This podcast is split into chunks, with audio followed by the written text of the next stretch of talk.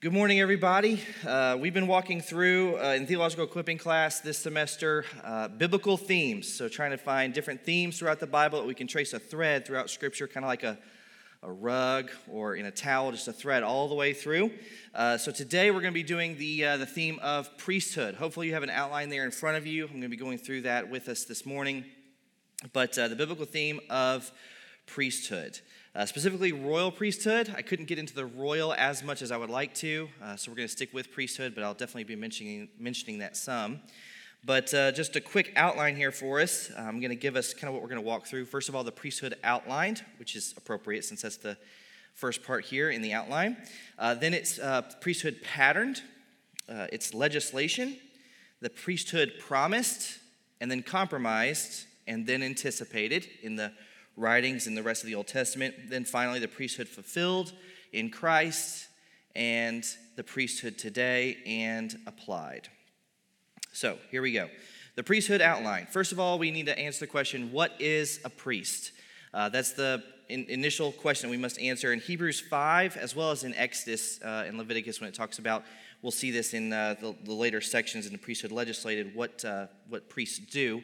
There's three main jobs of a priest, so I'll read this definition for us, and uh, this is what we're going to kind of go off of this morning. Priests are consecrated mediators between God and his covenant people who stand to serve at God's altar, doing three things they sanctify God's holy place, they sacrifice God's offerings, and they speak God's covenant. So they sanctify, sacrifice, and speak. Those are the three main duties of a priest, uh, but they are considered consecrated mediators. So they mediate between God and his people. And we'll see that in uh, section 3b as well. So if you want more details on how the Levitical priesthood did that, you can go there as well. Also, we'll look at the Levitical priesthood, specifically the order of Aaron. So uh, we'll look at uh, the legislation there. Uh, and then also, just so we know, the royal priesthood was always the goal.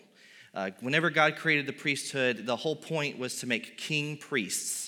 Uh, initially, with the Israelites, Exodus 19:6 discusses how the Israelites are called a kingdom of priests. That's what God's intention was for them, as well as in 1 Peter 2:9. Uh, that's what we're called. So I'm going to read that for us here. But you are a chosen race, a royal priesthood, a holy nation, a people for His own possession, that you may proclaim the excellencies of Him who called you out of darkness into His marvelous light. So that's what we are today and that was ultimately God's purpose in the priesthood itself. So we'll go ahead and jump in. The priesthood patterned. Uh, there's evidence for the first priest, Adam. Obviously, we've been walking through the biblical themes. It starts somewhere, it always starts with Adam. So, even though Adam's never called a priest in Scripture, it's evident by just the way that uh, Scripture puts him um, into uh, in, in, Genesis, as well as throughout the rest of Scripture, that it represents him as a priest. For example, he's placed in a garden sanctuary. Isaiah 51 describes Eden as a sanctuary and a temple, which is where priests uh, did the work of the Lord, as well as being an image bearer necessitates priesthood. It does not necessitate a holy priesthood. So, because we're an image bearer of God, we are automatically priests. Every person, every human being that is born is a priest. It's just which priest are you for? Uh, are you for God or for something else? And I'll give you a quick example. How many of you know a Texas A&M Aggie? Who said that? If you know a Texas A&M Aggie, guaranteed you'll know if you know one because they are priests of Texas A&M. If you've ever been to a game at uh, uh, Kyle Field, it is very worshipful. There are thousands of priests in Kyle Field worshiping the thing that they prize most of all, which is the Texas A&M Aggies. They sacrifice for the Aggies. They sacrifice their time, their money, their effort, their constant thinking and wishing and hoping that they could finally win a national championship when they have all the money in the world, but they just can't put a winning team on the field. So they sacrifice for their for their uh, what their, their priestly uh, God, if you will. And then uh, the last thing is, is they speak its covenants. Again, you know if you've met an Aggie because they'll tell you, hey, Texas A&M, whoop. They'll do all the things that they speak the covenant. So that's just a small example. You can have other examples of people who like Tolkien or Shai Linne or their dog. I'm referencing Lee. Um, if you're an image bearer, it necessitates a priesthood. So we all worship. That's what being a priest is, is, is being worshipful. But it's who you're a priest after. And Genesis 1 uh, discusses that um, Adam and Eve were made in the image of God. And so the fact that he is an image bearer necessitates his priesthood as well. Uh, and also, he's given a priestly commission. In Numbers 2 15, it talks about that Adam was called to work and keep the garden. Uh, funny enough, in Numbers, it talks about Levites also working and keeping, but that same word is translated to different uh, uh, specific words in English. The original language has them being the exact same word. Uh, in Numbers, it translates it to serve and guard. Um, so whenever it says Adam is working and keeping, you can translate that also as being serving and guarding, which is where we can see how Adam failed in his priesthood because he failed to guard the garden from the serpent. Uh, but uh, that's also a part of the priesthood. Being a priest also means being a warrior. Priests in the Old Testament wore swords um, everywhere they went to, and we'll get into why uh, in just a little bit. But um, that also is a part of the priesthood, is being a warrior, using, uh, using your God ordained gifts and calling to guard the holy places. Uh, and then also the rest of the Bible presents Adam as a priest. Ezekiel 28 uh, discusses the jewels that were on that were in Eden are also the same jewels that were on the uh, priestly breastplate uh, in Exodus. So, uh, some similarities between the Levitical priesthood there and Adam. So, that's just a, a quick argument of why Adam is considered a priest, even though he's never mentioned outright that he is a priest. Further, Noah is also represented as a priest, specifically a king priest. He's the head of his family, and at the time, he was the only, they were the only people on earth. So if he's head of the family, only people on earth, even though he's never called a king, he does have a kingly aspect to his, uh, his rule. Uh, he's represented by, as a king priest by building and sacrificing on an altar. Uh, Genesis 8 talks about that when God hung the rainbow in the sky after he uh, sacrificed to God. And then also, um, he blesses his sons. Uh, he blesses two of his sons, but he curses another one.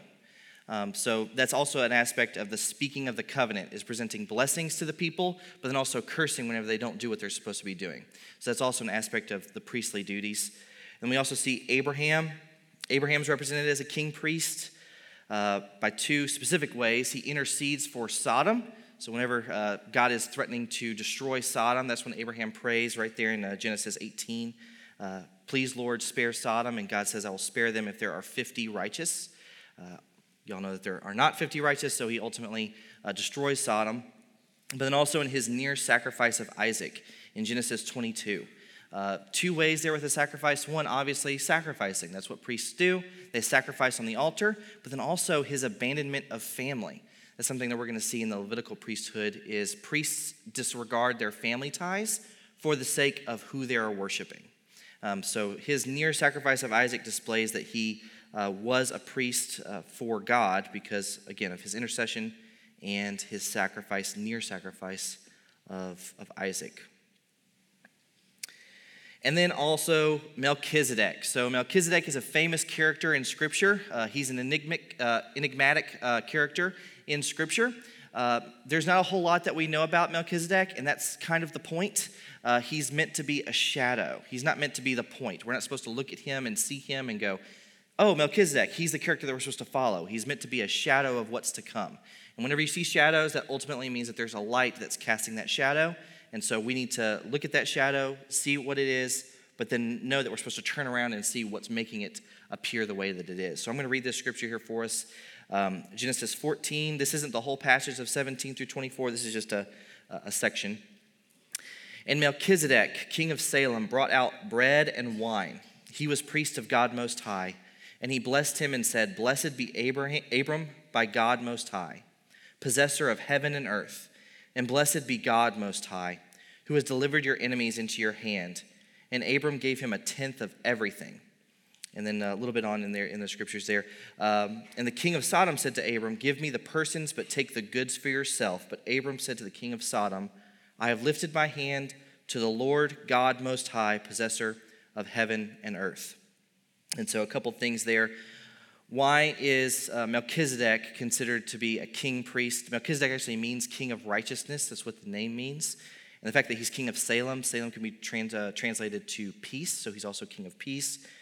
where you see this very similar to how we see Jesus represented as king of righteousness and king of peace.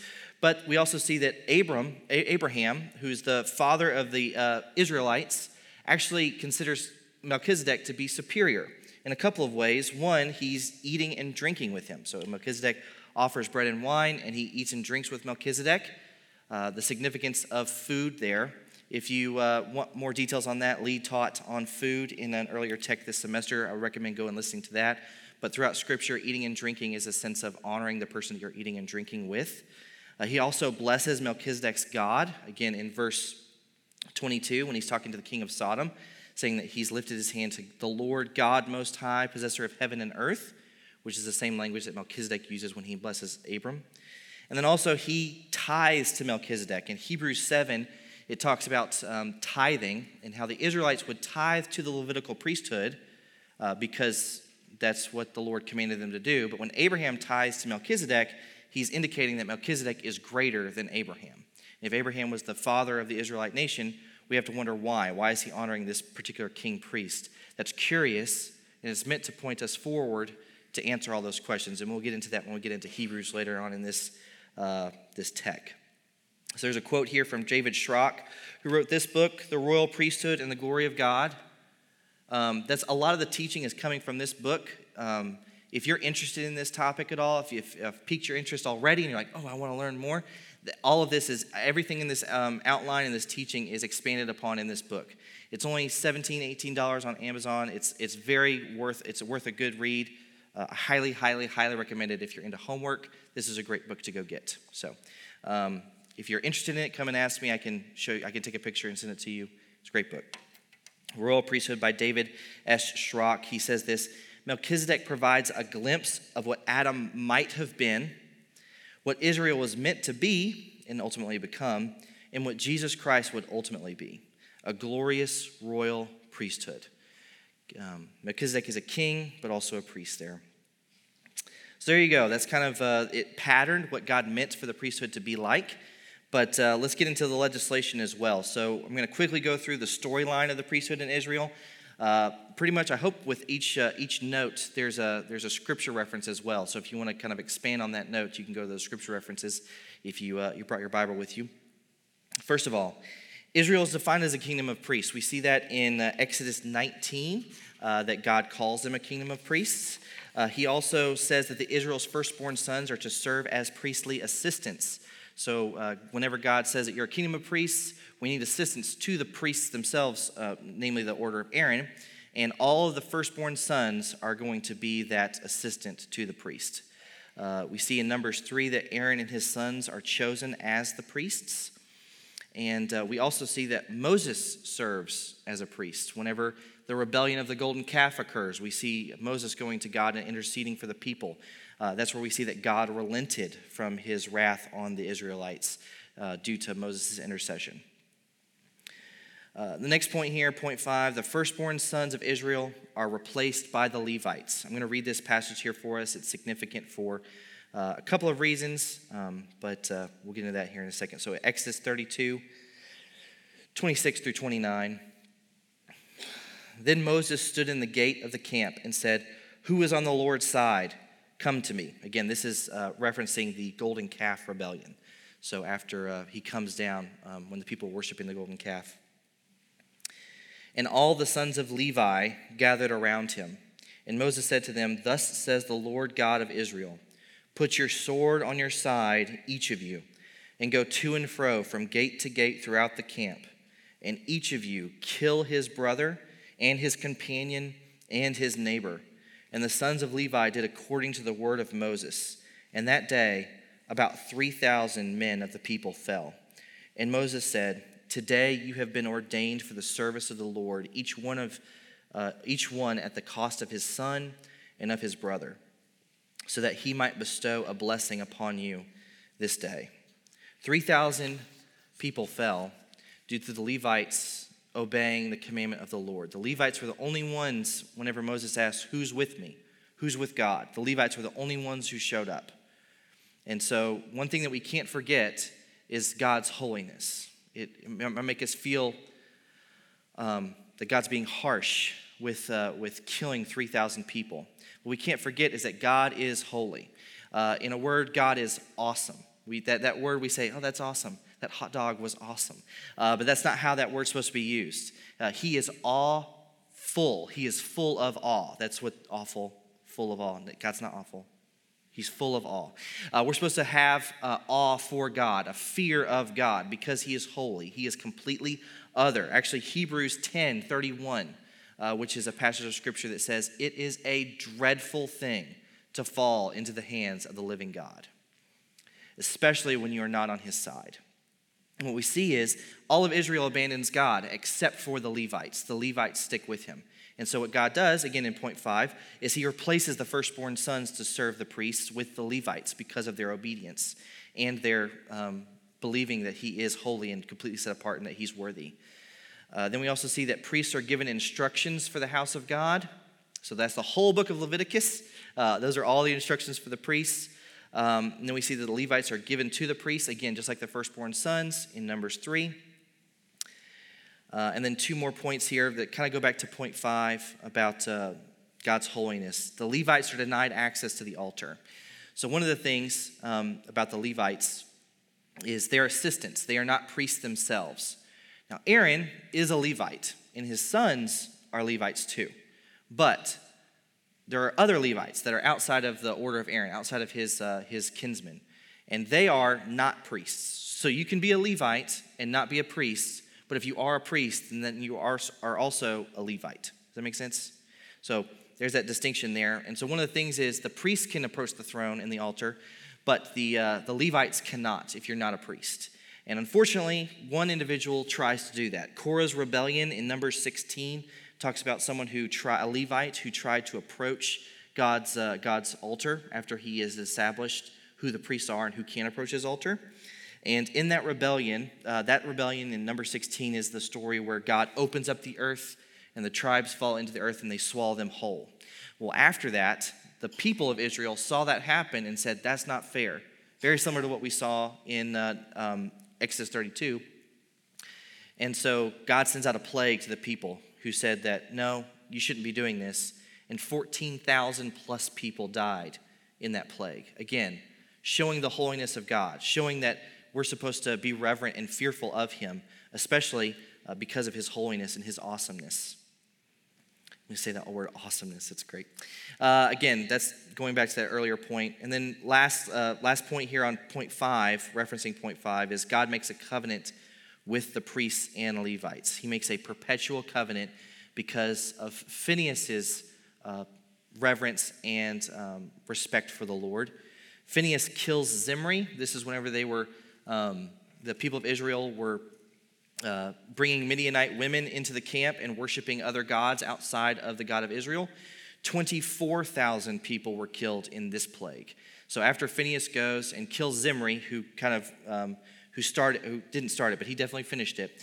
Uh, whenever Phinehas kills Zimri, God looks at Phinehas and says, "Because of your obedience, I will establish a covenant, a perpetual covenant with y'all, uh, with the with the with the priests of Levi, uh, because of your consistent um, obedience and love for me and love for my holiness in defense of me.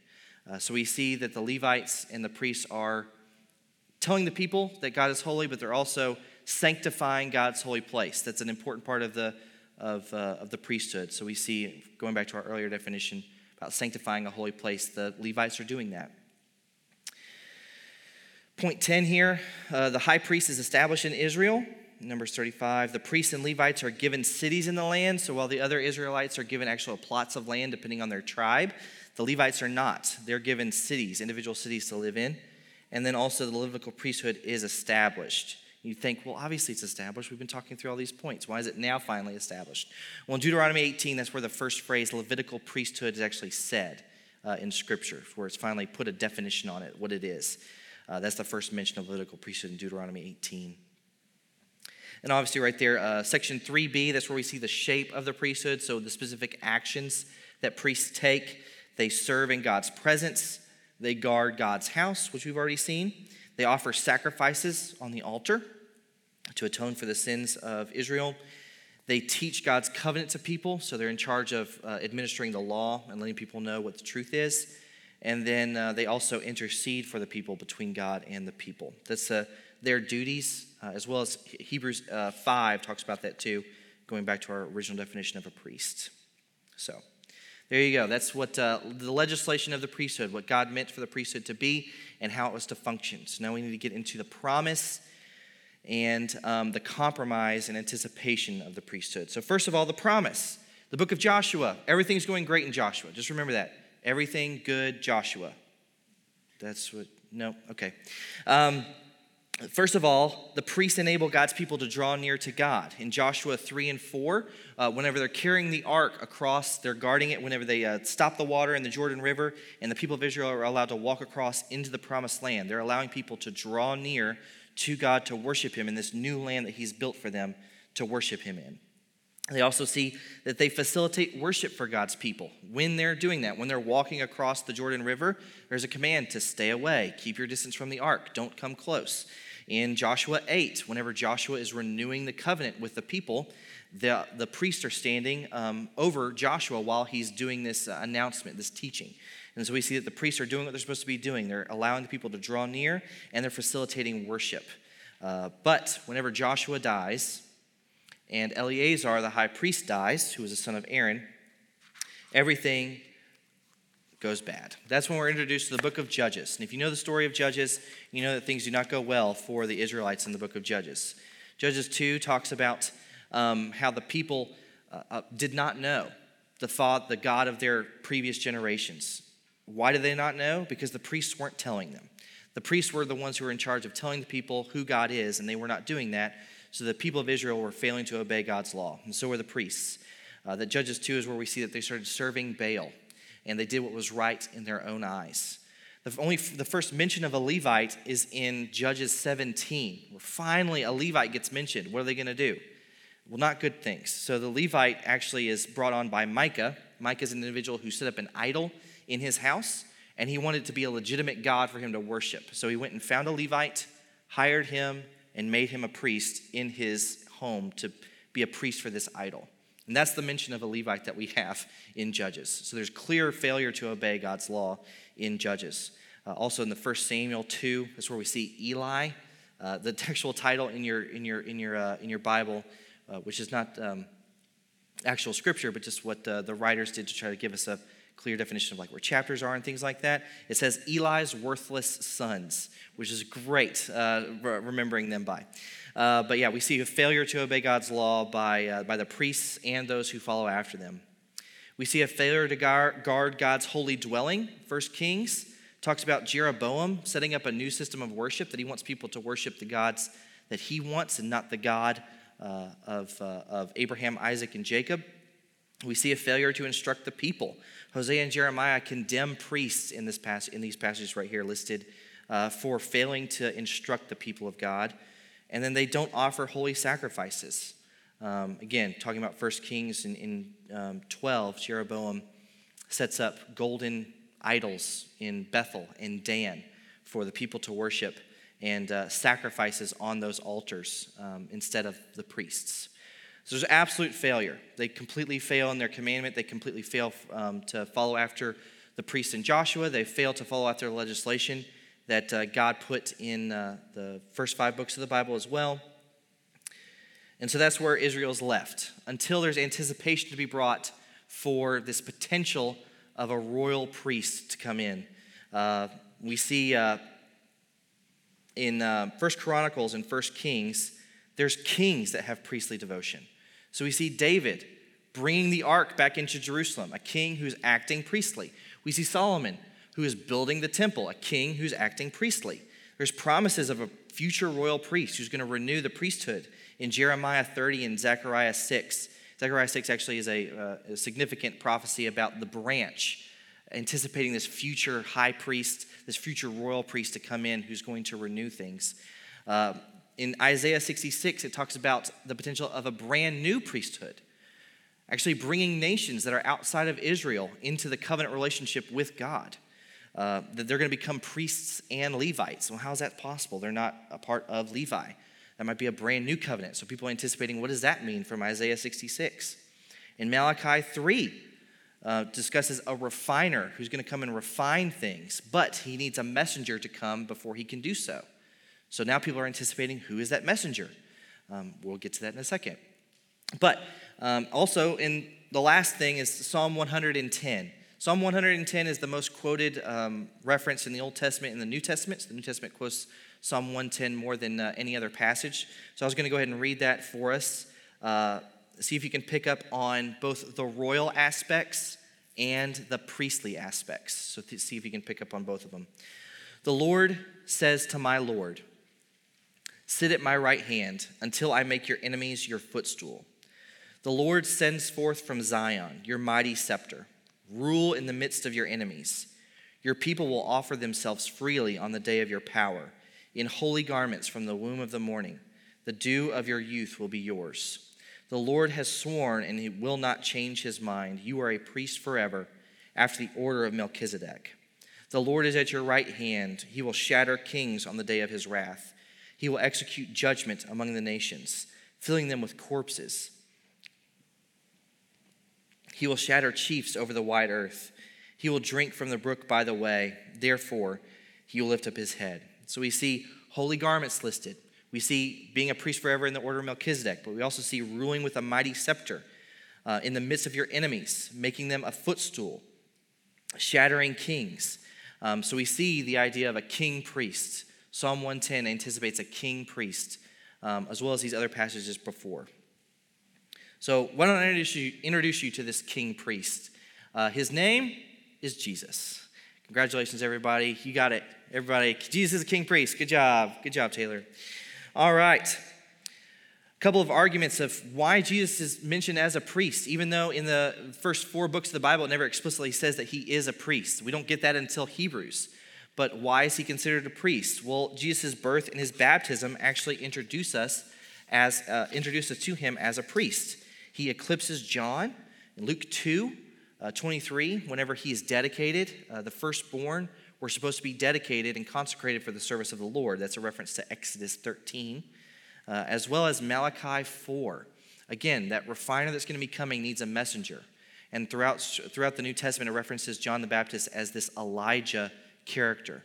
Uh, Malachi 4 actually references Elijah is going to come to prepare the way. And John, who was actually a potential priest in his own right, his father was a priest. So he was next in line. But instead of being in line with this priesthood, he's announcing the coming of this new priest. So we see that he eclipses John uh, the Baptist in that way. Jesus' baptism identifies his priestly service. In Exodus 29, it discusses how priests are supposed to be washed with water for service. If that sounds familiar to you, we'll get to that later too. But priests are supposed to be washed with water. Luke highlights his priesthood in his genealogy. Um, in Luke 3, verses uh, um, uh, 23 through 38, he makes mention that Jesus is a son of Adam, a son of God. Doesn't mention that he's a son of Levi. He goes all the way back to Adam and God. He doesn't mention Levi because Jesus wasn't a part of that line of Levi. He was a part of the Adam, uh, from Adam all the way down, and then ultimately a son of God, which is significant because it's going back to God's original plan for priest, priestly service.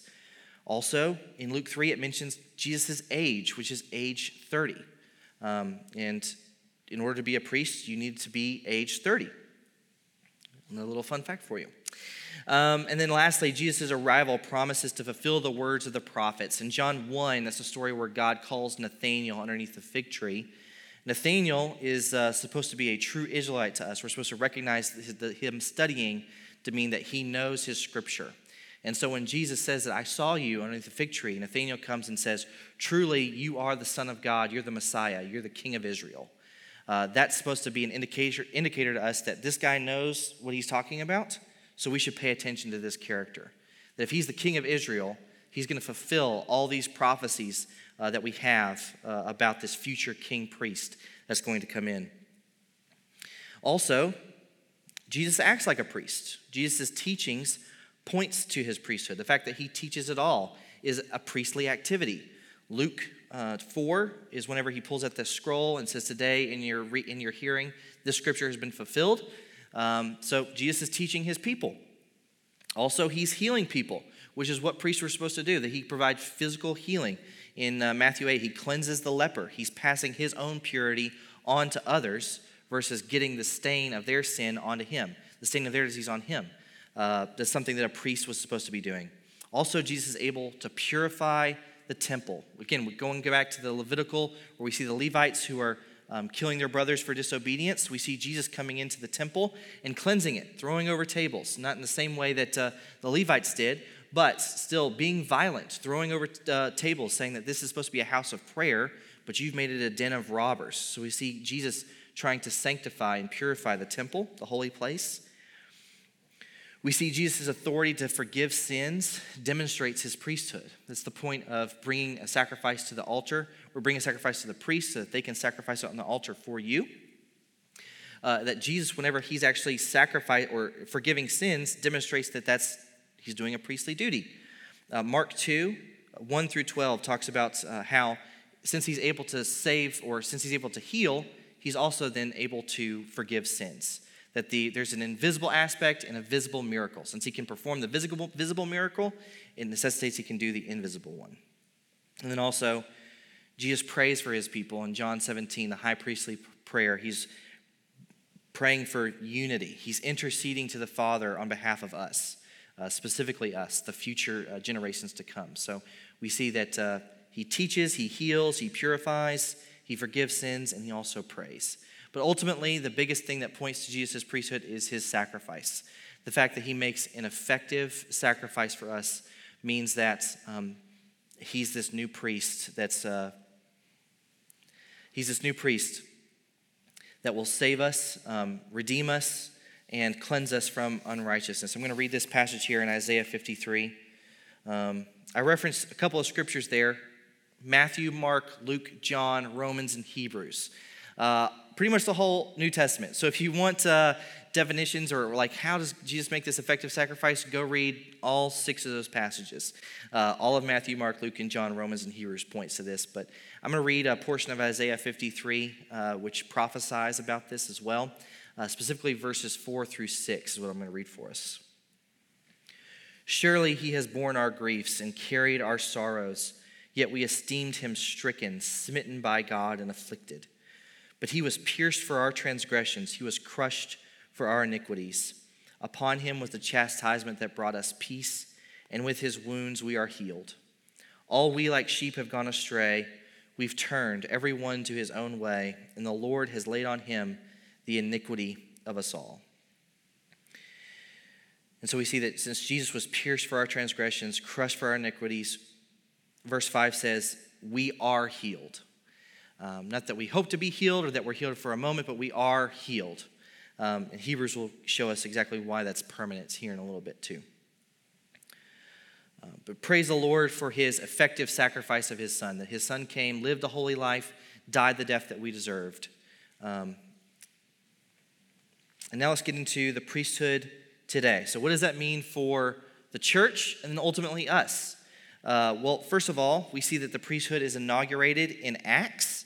We see Gentiles receiving the Spirit as a sign that the kingdom of priests has come. Isaiah 66, again, referencing that scripture uh, where it talks about that these nations are going to be brought in to become Levites and priests uh, in the, um, for the Lord.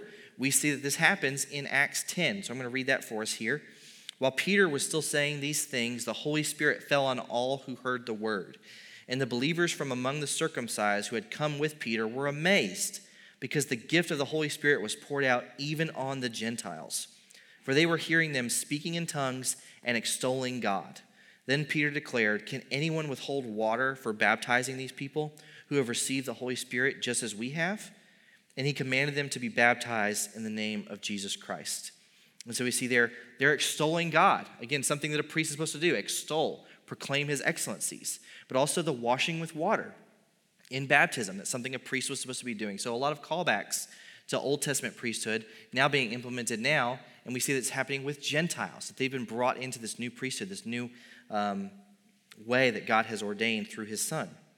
And then also we see not only Gentiles, but we see priests and Levites are being added to the church in Acts 4 and 6. Acts 4 is the story of Barnabas joining the church.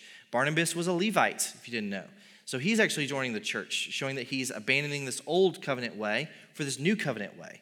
And uh, Acts 6 talks about a great many priests joined, which means they're abandoning the old way of doing things for this new way. They see the light. The Holy Spirit has come, washed them, and shown them, sorry, shown them the way that they're supposed to go. And so we see that the church is adding priests, Levites, people of Israel, but also Gentiles. And so there's this new way this new priesthood that's been inaugurated uh, through the death of Jesus Christ. I'm actually going to skip section 6b. So if you're like, Josh was going right through the outline perfectly. Yep, we're going to come back to it. So skip over 6b. We're going to go to 6c and go right into Hebrews. We'll come back to 6b. Uh, but the priesthood explained in Hebrews. Again, if you're a homework person, one piece of homework is this book, obviously, but the other one is, is go home and read Hebrews. Uh, Hebrews is all about the priesthood and what that means for us now. It was specifically written to uh, Israel and the translation of the old priesthood into the new one. But uh, after this teaching, it's going to be incredibly encouraging to you because you'll you might be able to see some things that you haven't been able to see before. Uh, Hebrews is it only t- it took me 45 minutes to read it or listen to it if you if you listen to the bible. Uh, but uh, it only took me 45 minutes so it doesn't take long. So if you have a little uh, commute that's 20 minutes long listen to it. Uh, on the way and back it'll be a great encouragement to you. Uh, but uh, the priesthood explained in hebrews first of all jesus is finally identified as a priest in hebrews 2 17 through 18 it says therefore he jesus had to be made like his brothers in every respect so that he might become a merciful and faithful high priest in the service of God to make propitiation for the sins of the people. For because he himself has suffered when tempted, he is able to help those who are being tempted. So we see finally Jesus is actually referenced as a priest in, uh, in Hebrews 2.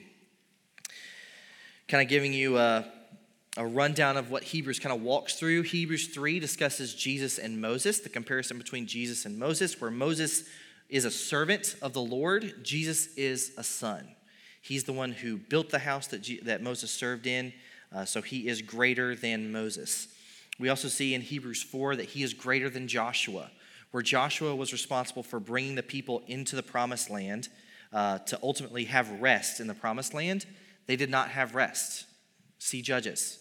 Uh, but Jesus, with his sacrifice and his priesthood, uh, does actually give us eternal rest. Also, we see in uh, Hebrews 4 that Christ is supreme. The reason why Christ is supreme is because he is without sin. His innocence, his holiness, his obedience, his life means that he is supreme to all the other priests that have come before him. Uh, we get that also in uh, Christ after Melchizedek in Hebrews 5 uh, through 7, those three chapters there. Uh, I'll read this passage for us. It's Hebrews 7 23 through 28. The former priests were many in number because they were prevented by death from continuing in office. But he, Jesus, holds his priesthood permanently because he continues forever. Consequently, he is able to save to the uttermost those who draw near to God through him, since he always lives to make intercession for them. For it was indeed fitting that we should have such a high priest, holy, innocent, unstained separated from sinners and exalted above the heavens. He has no need, like those high priests, to offer sacrifices daily, first for his own sins and then for those of the people, since he did this once for all when he offered up himself. For the law appoints men in their weaknesses, uh, in their weaknesses, high priests, but the word of the oath, which came later than the law, appoints a son who has been made perfect forever. That's where uh, uh, that Psalm 110 passage of you will be made like a priest forever after the order of Melchizedek. Like Melchizedek, Hebrews 5 through 7 points out that he had no beginning and no end in Scripture. Uh, he's meant to be a shadow of the things to come. And that's where we see also going back to why he is supreme, because he's wholly innocent and unstained, separated from sinners. Yet he continues forever, which makes him higher and better than all the priesthood that had come before, because priests had to continue to come up because they kept dying but Jesus will never die again. We see his superior sacrifice in Hebrews 8 uh, through uh, 10 18. Um, getting into Hebrews, I just have to read a lot of Hebrews because Hebrews is great. So I'm going to read this passage here for us. This is Hebrews uh, 10, starting in verse 11. And every, high, every priest stands daily at his service, offering repeatedly the same sacrifices, which can never take away sins. Because then they sin again and they have to come back. But when Christ had offered for all time a single sacrifice for sins, he sat down at the right hand of God, waiting from that time until his enemy should be made a footstool for his feet. For by a single offering, he has perfected for all time those who are being sanctified. And the reason why he's protected it for all time is because he lives forever. It's his life, his perfect life, his death, and then ultimately his resurrection that makes him a high priest, that there's no longer a sacrifice needed. He's done the sacrifice. We don't need another priest to come up, offer a sacrifice for us, because Jesus has already done it, and he lives forever. So we don't need another sacrifice. He's a perfect uh, fulfillment of what God patterned and legislated in the, in the priesthood. And lastly, there's a, a final invitation for us in Hebrews 10 19 through uh, 25. I'm going to read this, this passage as well. I could have gotten up here and just read Hebrews for y'all. That would have been just as sufficient of a priesthood uh, tech but uh, I wanted to give you all a little bit Old Testament too. Uh, so uh, that, that's just as valid. So please go read Hebrews. I'm going to read this passage here, 19 through 25. Therefore, after everything we've heard thus far, therefore, brothers, since we have confidence to enter the holy places by the blood of Jesus, by the new and living way that he opened for us through the curtain, that is, through his flesh. And since we have a great priest over the house of God, let us draw near with a true heart in full assurance of faith, with our hearts sprinkled clean from an evil conscience and our bodies washed with pure water. Let us hold fast the confession of our hope without wavering, for he who promised is faithful. And let us consider how to stir up one another to love and good works, not neglecting to meet together as is the habit of some, but encouraging one another, and all the more as you see the day drawing near.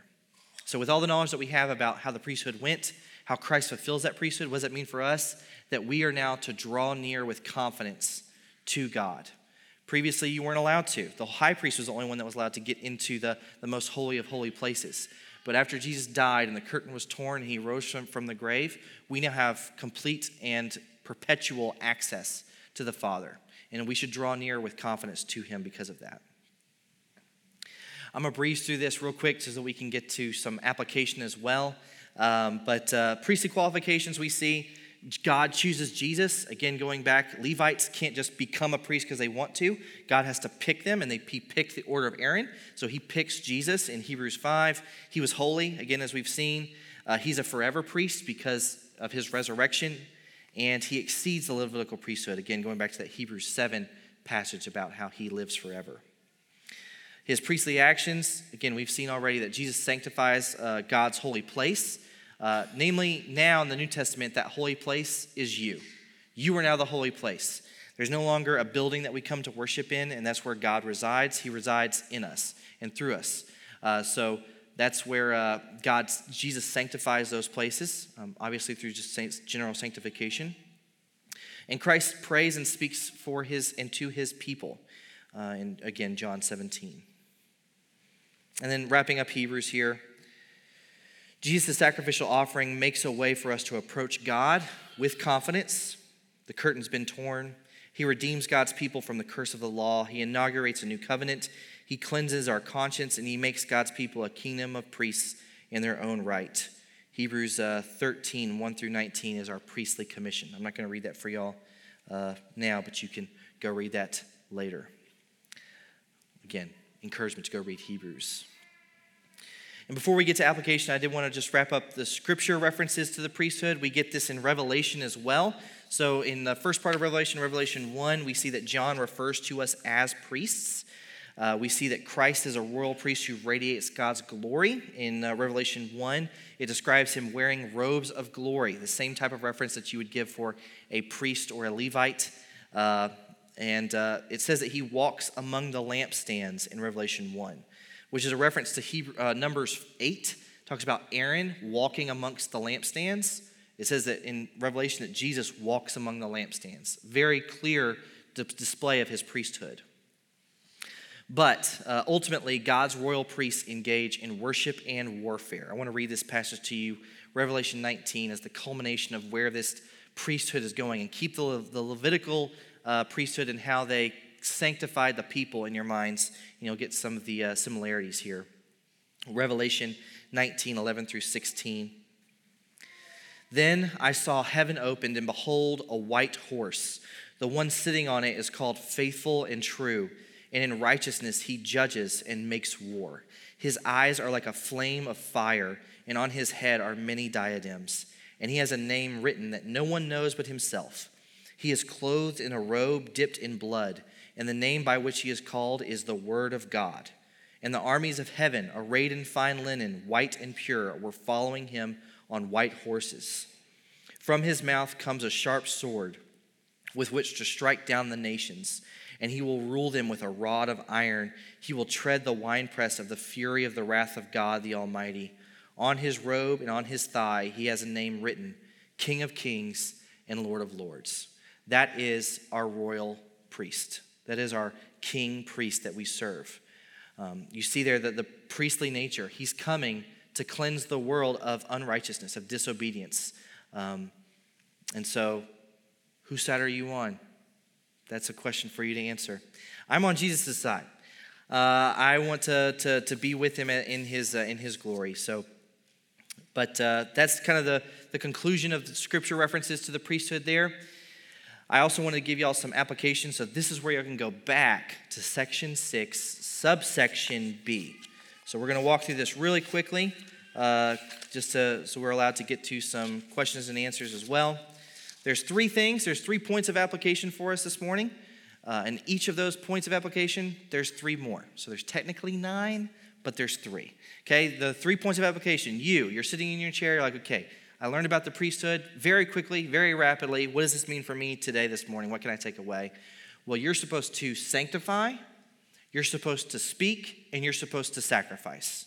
Again, going back to our definition of a priest, you're supposed to sanctify, you're supposed to speak, and you're supposed to sacrifice. There's three ways that you can sanctify. First off, there's personal purification. This is the Romans 12 passage I have referenced there. Again, these are just small little scripture passages. There's lots more that you could use. Uh, but uh, Romans 12 talks about the renewal of your mind, renewing your mind, constantly uh, looking at scripture, reading uh, various uh, books from authors who are theologically versed and, and, and trust and know Christ, reading creeds, uh, church history, things like that. Constantly renewing your mind with scripture. personal purification, purifying yourself just through the, the poring over the word of the Lord. 1 Corinthians 5 talks about corporate purification, church discipline. If we have to practice church discipline here at the church or looking at uh, individuals who may be practicing sin without repentance, removing them from the flock, that's a part of our corporate purification, what the God says we're supposed to do as priests, as well as corporate unification. Hebrews 4 talks about the unity of the brothers. We're supposed to be unified. So bringing the church together as well is uh, a way that you can sanctify the house of God. Next, speak. The church speaks the words of God. 1 Thessalonians, pray. Um, what does that mean to pray without ceasing? I found this uh, definition here. Be conscious of being perpetually in God's presence. Be conscious of being perpetually in God's presence. Since the curtain is torn, we have a high priest who intercedes for us. We are always in God's presence, so we can always be praying. We can always be uh, casting our cares upon Him because He loves us. Second Timothy talks about how we're supposed to teach the word, that the word is useful for teaching. Um, so we need to teach those around us. We need to find someone to disciple. If you don't have someone to disciple, do so. Find someone to disciple. If you're not being discipled, find someone who can disciple you. Find a godly person that you want to uh, uh, imitate and uh, find people that you can do that with. So be teaching. Um, and then also in 1 Peter 2, we saw the definition of royal priesthood, proclaiming the excellencies of him who called us out of darkness uh, that's something we're also supposed to do. We're supposed to proclaim this to a lost and dying world. Uh, that's also a part of our, our duty is to introduce the lost and dying world, evangelize them to our great high priest who's brought us into this new covenant. And then lastly, spiritual sacrifices. Uh, what spiritual sacrifices can we offer now?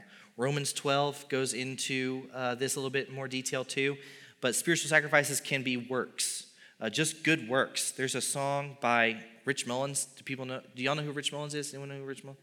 A couple people know who Rich Mullins is. Uh, it's called Screen Door. It says that uh, faith without works is like a song that you can't sing, it's about as useless as a screen door on a submarine. If a submarine has a screen door, it's not going to function. Uh, that's about how useless uh, faith without works are. We sometimes avoid the idea of works because it can lead us into legalism and trying to be obedient to earn God's favor. But we don't want to go all the way the opposite end and say we don't need to do good works because of God's grace, because then that dismisses the entire book of James. Um, so we need to have good works. We need to be obedient. We need to follow after our Lord and walk in holiness.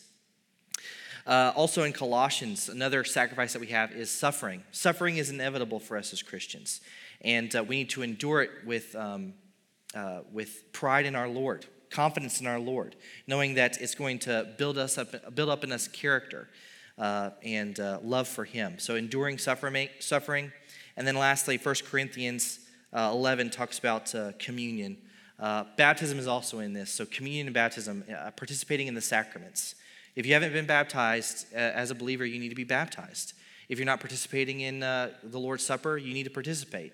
These are the sacraments that God has installed for us to participate, and they're exclusive rights of the holy priesthood.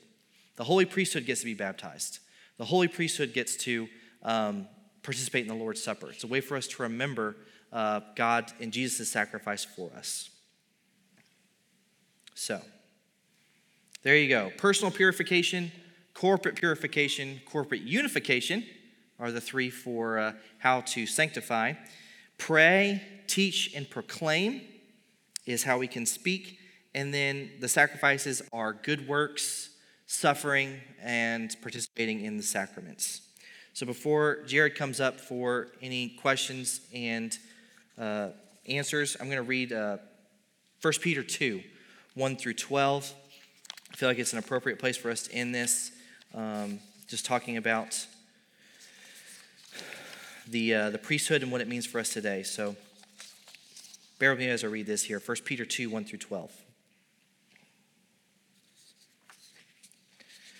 So put away all malice and all deceit and hypocrisy and envy and all slander. Like newborn infants, long for the pure spiritual milk, that by it you may grow up into salvation. If indeed you have tasted that the Lord is good as you come to him, a living stone, rejected by men, but in the sight of God, chosen and precious, you yourselves, like living stones, are being built up as a spiritual house, to be a holy priesthood, to offer spiritual sacrifices acceptable to God through Jesus Christ. For it stands in Scripture Behold, I am laying in Zion a stone, a cornerstone, chosen and precious, and whoever believes in him will not be put to shame. So the honor is for you who believe, but for those who do not believe, the stone that the builders rejected has become the cornerstone, and a stone of stumbling and a rock of offense. They stumble because they disobey the word as they were destined to do. But you, you are a chosen race, a royal priesthood, a holy nation, a people for his own possession, that you may proclaim the excellencies of him who called you out of darkness into his marvelous light. Once you were not a people, but now you are God's people. Once you had not received mercy, but now you have received mercy. Beloved, I urge you, as sojourners and exiles, to abstain from the passions of the flesh, which wage war against your soul. Keep your conduct among the Gentiles honorable, so that when they speak against you as evildoers, they may see your good deeds and glorify God on the day of visitation. Pray with me. Father God, we thank you for this teaching. We thank you for the priesthood that you've inaugurated with your Son, that we get to participate in it. I pray that we wouldn't forget our calling to be holy and uh, royal priests according to uh, the, the, the, pattern that you set out in Jesus. I pray that um, this, this teaching, um, these truths would comfort us, give us confidence to draw near to the throne. We thank you so much for your Son and uh, what he's done for us. In Jesus' name, amen.